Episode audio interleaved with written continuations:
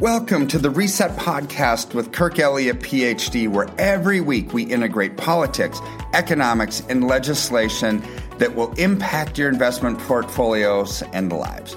In doing this, we can reset our expectations so we can invest with wisdom, discernment, and confidence. Sit back, listen, and learn as we go on the journey of navigating through the economic jungle together. Hey, good morning. Happy Tuesday. This is Dr. Kirk Elliott. This is my weekly commentary for this week. And boy, um, there's a lot going on. And and here's where I just want to share with everybody that that economics, you know, the, the markets are not just a function of finances, right? It's also a function of politics. And in fact, politics oftentimes have even a larger impact on markets, on stock market, bond market, gold and silver, than even the financial world. So, for example, um, this week, you know, the, the tensions in, in Russia um, escalated even more with some surprises that came up over the weekend. So, looks like Russia is probably going to invade Ukraine like like ASAP, right? So, so when you look at that, um, with the tensions just this morning, um, the Dow came down 300 points.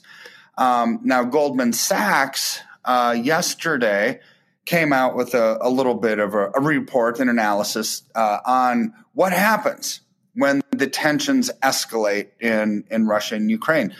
Well, the Japanese stock market probably comes down about 13%. The, the uh, Russell 5000, you know, the 5,000 largest stocks in America, um, those come down almost 10% the European stock markets come down and relatively around the same amount, right? So, so this is just from Russia and Ukraine, right?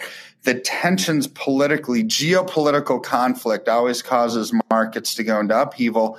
And this is going to, this is a pretty drastic, short lived thing, right? It's like, the, these corrections when we're talking like 9 to 13% that's not going to be over a year's time frame it's going to be almost immediate when when the tensions escalate. Um, now you've also got China flexing in the South China Sea.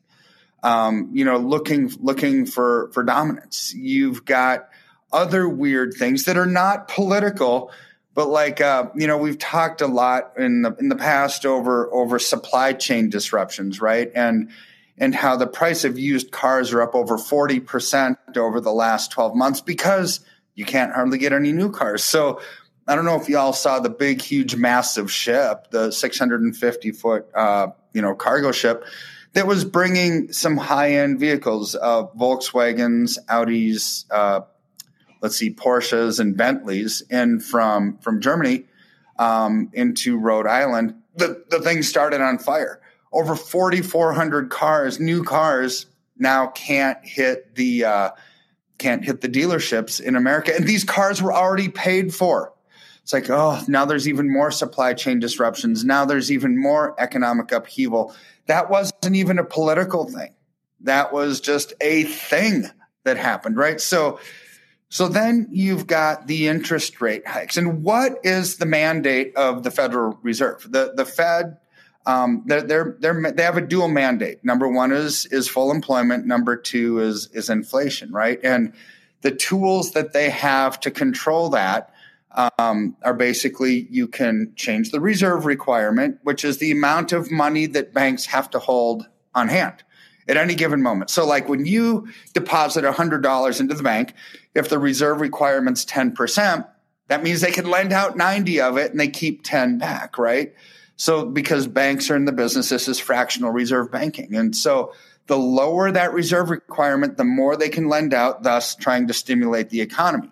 Well, in April of last year, the reserve requirement went to zero. This is why there's a liquidity crisis in the banks. Banks don't have to have any money on hand at all right now, and they don't. Um, they also want to try to provide for full employment. Um, and they also deal with inflation via interest rates, right? So, so when they have, um, when they can impact the borrowing, the reserve requirement, get more companies borrowing to expand, basically then they can they can impact the employment situation. Uh, when you when you increase the cost of borrowing or lower the cost of borrowing via interest rates, that that has to do with economic growth or contraction, right? So so that's how so how they deal with inflation is with the interest rates. You know, as interest rates go up, less people purchase, therefore demand for goods comes down and inflationary pressures come down. So so they've got this dual mandate, but there's also an unstated third mandate from central banks around the world, and that's the markets, right? Um, they don't want a market crash. So, so this there. Here's where the beast that they created, like the Frankenstein monster, right? They can't kill it because all the printing, all the excessive printing of money with no tangible backing caused this massive inflationary beast, and now they can't kill it because you raise rates too much and that kills the economy, right? So they've got this catch 22. But but still, they're going to probably have 6 to 7 rate increases of at least 25 basis points or a quarter of a percent this year. That's that will be devastating for the markets, but hopefully it does slow down inflation because if you don't slow down inflation, we turn into Venezuela, right? I mean, it's just what it is. So so problems you know, we've got geopolitical problems, we've got political conflict, we've got financial issues that impact the economy. All of it's happening at the same time. And this is why we're shouting from the rooftops for everybody gobble up as much silver as you can and go, and gold, but but really precious metals as a whole. But but really, I, I'm not even touching gold yet. It's silver, silver, silver, silver, silver. Because if both gold and silver are equally as safe, and silver's outperforming, well, then go into silver. I mean, this is flat out. Plus, you've got supply chain disruptions, you've got supply issues, low inventory, high demand that'll cause price to go up. That's just economics 101.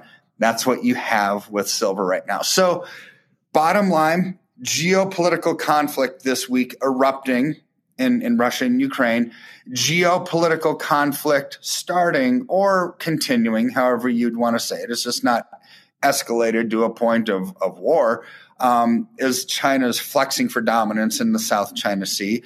You've got the interest rate cycle now going up. You've got the Dow correcting, coming down a few hundred points because of escalating tensions in Russia and Ukraine. Gold and silver just going up, right? So, so seriously, if everybody has any money left on the sidelines, right after after all this time, um, put it into silver. You won't go wrong. I mean, really, it's just it's it's going to explode. It is a thing. Things go up with inflation, like you've heard me say a cajillion times. And so that's what we want to do is protect and preserve everything we've worked so hard to accumulate over the years from erosion due to stupid government policy that neither you nor I can control, right? So so that's it for this week. Just wanted to share with you some of the geopolitical conflict things that are going on, what the mandates of the Fed are, how they're trying to fight it and how even they're fighting it, they cannot kill the beast that they created, which is inflation. So, anyways, um, but we can take advantage of that. We can take advantage of it by allocating into physical assets, which will go up with the inflation. So, there you have it. Hope you all have a wonderful week. We'll talk to you again next week. Just call our office if you have any questions. Bye for now.